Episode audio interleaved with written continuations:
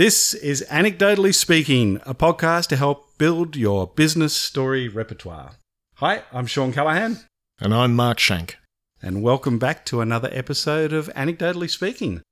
Well, wasn't it exciting to have our uh, chairman here uh, last week to um, talk to us about one of his stories? Yeah, it was great. We talked about having guests, and it's good to execute that, and I think we should do more of it. Yeah, yeah. So we're now sort of talking to some of our uh, customers, and we're going to get them up as guests. And I think you'll enjoy some of the stories that they'll tell, ranging all sorts of different industries. I think that's going to be the really fascinating element of it. See if there's any patterns, you know, that keep repeating through this. Right. So I guess today uh, I've got a type of story that I'm, I'm, I guess I'm sort of really fascinated with, right?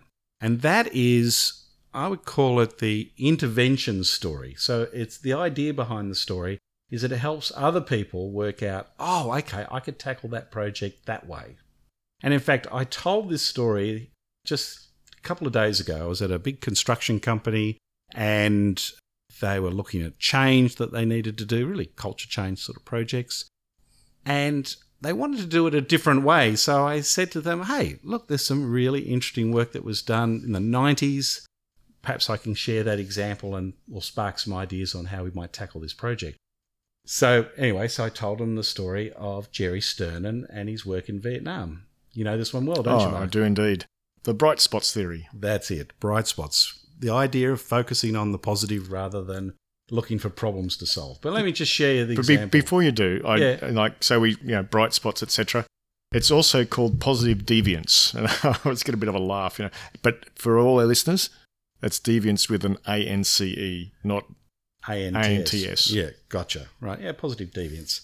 So it happened. It all started back in the nineties. Uh, essentially, Vietnam was facing a problem across the entire country of children being malnourished, and it was it was a devastating problem. I think it was a, probably a flow on from the Vietnam War, a whole range of things going on where kids were just underweight. And so the government decided they wanted to do something about it. So they put out the feelers to find someone, and they found a gentleman called Jerry Sternin who actually was running the charity Save the Children in the Philippines at the time. And they asked him to move over to Vietnam and start up a, a, a Save the Children branch there in their country. Took his family over, set it up. But when he got there, he actually found out he, he wasn't all that welcomed, actually. He was. Uh, they gave him a six month visa. They they weren't didn't want. I guess they didn't want Americans coming in telling them what to do. You know, who could blame them, right? But they got him in, and he said, "Okay, I know what he's done the research. He knew what the sort of big issues were around poverty, around water cleanliness, and quite frankly, he put that into the category of true but useless. He could not change that. He couldn't make a change to water cleanliness or any of those sort of things. So he said, "Look, we've got to start at a much more micro level." let's get down to the village level and he would go to a, a start off with just a handful of villages and for each village he would go in and he would say to the you know the village leaders do you have any examples of where kids are actually at their healthy weight? And by the way i don't want children who have got the rich uncle or you know sort of have some extra resources uh, available to them. But just you know your standard families. And of course every time they said yeah of course we got those sort of kids and they'd point them out and so he said, Well, okay, well, I want you to go and just check out what do they do differently than the kids who are not doing so well, the ones who are underweight. And they came back, and this pattern started to emerge around these first set of villages, which was first of all, they noticed that their mothers would go down to the rice paddies and find uh, little crabs and shrimps out of the water and bring them up and put them into the food. It wasn't the normal thing that was done. Secondly, if the children were ill, uh, they would keep shoveling food into them, right? They didn't stop them from feeding their children. And thirdly, there was a, a plant that was kind of regarded as a weed, right? And the mothers who were doing well with their children actually worked out how to cook this plant and they would add it in for extra nutrients. So there was a series of small things that they were doing that were making this difference. So Jerry Sternin said, okay, why don't we, uh, he got the leaders together again. He said, why don't we now work out what would you do to help the mothers who are not doing so well learn from the mothers who are? And one of the answers was, well, why don't we get them to cook together? So they set up this hut. They would do all this cooking. There a lot of conversation, a lot of stories told. Uh, you know, fun actually. They were having fun doing it. And at the same time, they were weighing the children, and over a six month period, something like 70% of the children had a marked, you know, like brought up to healthy weight, but most importantly, maintained that weight. So at this point, they had this great positive, if you like, result out of this. And the government said, oh, this is great. Why don't we roll this out? Have you Well, they that didn't before? cancel his visa. Well, you know, that was the that was the other thing, right? But you know, how many times have you heard a, an organisation get a success and they say we're going to roll this out? I know, Yep. you know, Oh, all the time. all the time. Yep, we Ster- figured it out. Here's the answer. Let's go. Let's go. So Sternin, I think this is his genius in all this. He pushed back on that and he sort of said, "Look, you can't roll this out. You've got to do the same thing again, you know, through, and it'll be different answers in different villages and different contexts." And so anyway, off he goes. He gets his visa extended and starts to do other villages. He's there for ten years, and he ends up making a difference to 2.2 million children in Vietnam the problem is is just about being eradicated now, and it's now the standard way in which they uh, try to address these really systemic social issues that uh, are really hard to change. Wow, it's kind of interesting that that's being done in Vietnam and uh, a lot of those social issues, maybe not exactly the same one, but we have many social issues, but we don't tackle them that way. No, no, we don't. But here's Hmm. what I found was really interesting when I was sharing that with my construction company sponsor.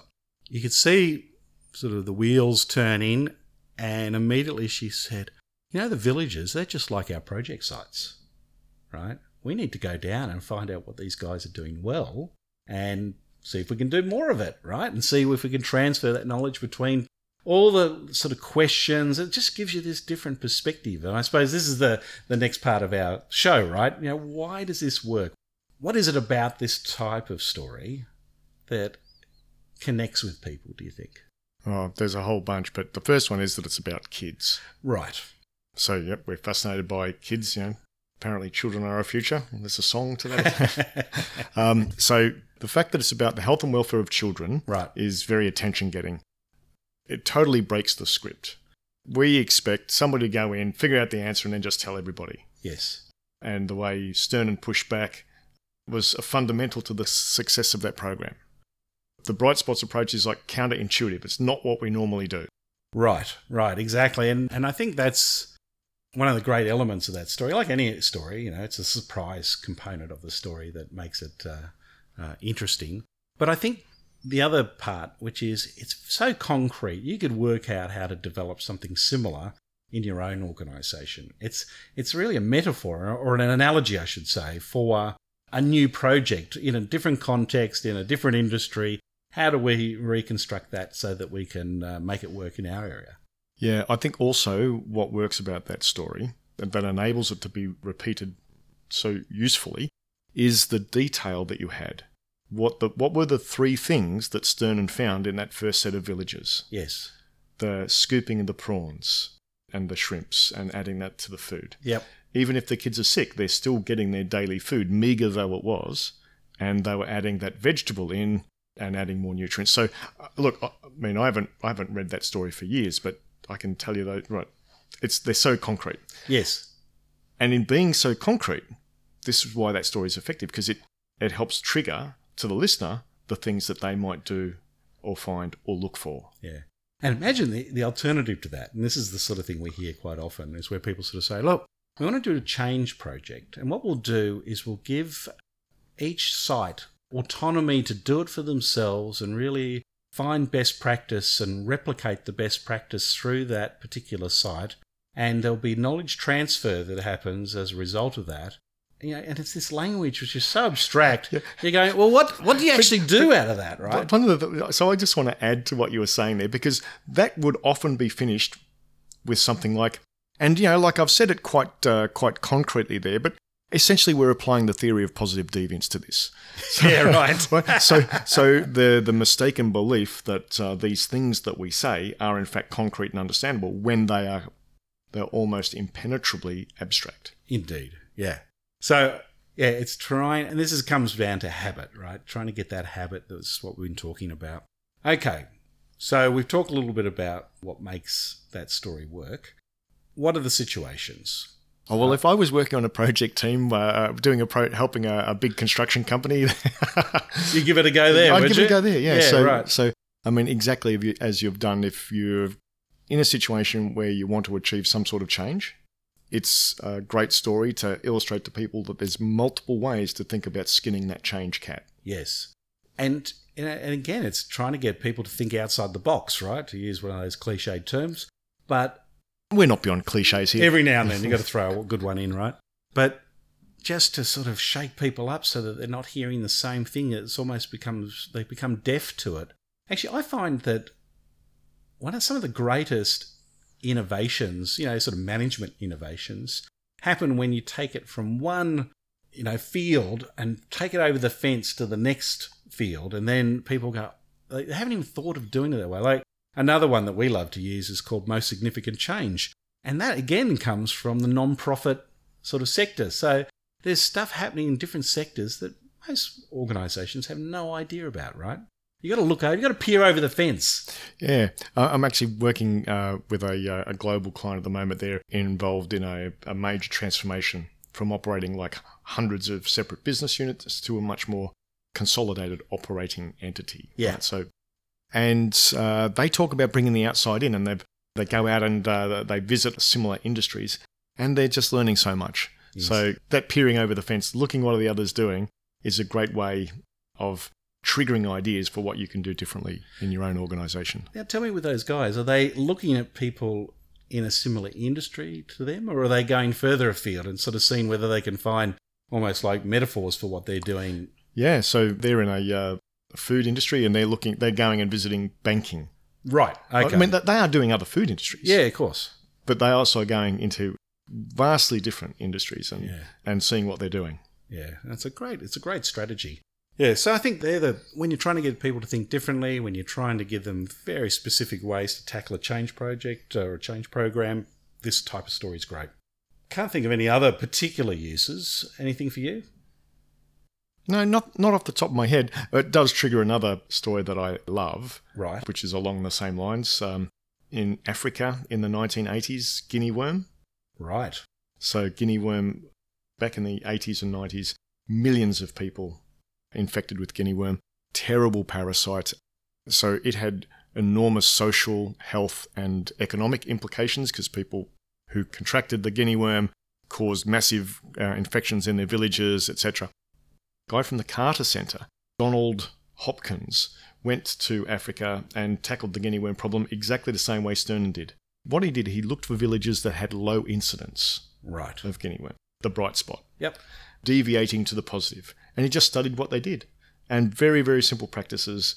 The females of the village would go to the water hole, collect the water, but before pouring it, they'd take their scarves off and put their scarves over the mouth of the water container, effectively filtering the water because the larvae of the guinea worm Yep. breeds in water. It was socially acceptable to dob your mate in if they were infected with guinea worm. Yeah, it was expected. Really. You know, first sign, you need to know. Because then what they did is they kept them away from water sources. Because the guinea worm, it propagates in water, and so they have to keep people away from the water sources. And of course, when you're infected with the guinea worm, all you want to do is the burning, itching, you want to ease it by getting into water. So it, it pretty much exactly the same thing. He identified those bright spots, but he failed the first time. Oh, yeah, Because he adopted, he didn't do what Jerry Stern did. They just went around and told people what the answer was. Ah, nothing changed. nothing changed. And what they found was that they got people with a bit of a profile to do the normal African thing, right? Which is to walk barefoot into the village and sit in the village square. And people would come and then they would start talking. Yep. And then they would explain what was happening and then ask what was happening in that village. And anyway, this approach is so successful that the guinea worm is predicted to be the only disease that's ever going to be eradicated from the planet Earth without a cure being found. Is that right? Only it's going to be eradicated through behavior change. It's pretty awesome. That is amazing. Amazing. But there's one more twist to this story, really? and that is that because the guinea worm is now so rare, there is a group of people who have started a foundation called Save the Guinea Worm, and they are uh, infecting themselves with guinea worm to make sure. It continues on. Yeah, I was like, There you go. okay. So on that note, it goes how enterprising humans are and sometimes how dumb. well, okay, let's let's go back to the Jerry Stern uh, story. Rating. What's your rating for the story? You know, how usable is it? How impactful do you think the story is? Well, I think it's very high impact. Very high impact. It's a fantastic story, particularly application in change situations. And so I'm going to give that one an eight. An eight? Yeah, I, my, that's my experience. When I'm telling this story, people are like hanging. They're sort of, what happens next? What happens next? They want to know how this is going to be resolved and what the end result is. Uh, so for that, and because it gives you such good, it's a, such a good starting point to a conversation. Right? It just gets people thinking creatively about you know how they might tackle things. I'm going to give it a nine. I think this is my top score so far. It is. That's uh, that's right. You've knocked it out of the park with that one, Shawn. Yeah. Well, guys, that's uh, really where we want to finish things up. So thanks for listening to Anecdotally Speaking. And if you'd like this podcast, please give us a rating on iTunes or make comments. And if what we've said has triggered your own story, please go to our blog and share the story and help build everybody's story banks. Bye for now.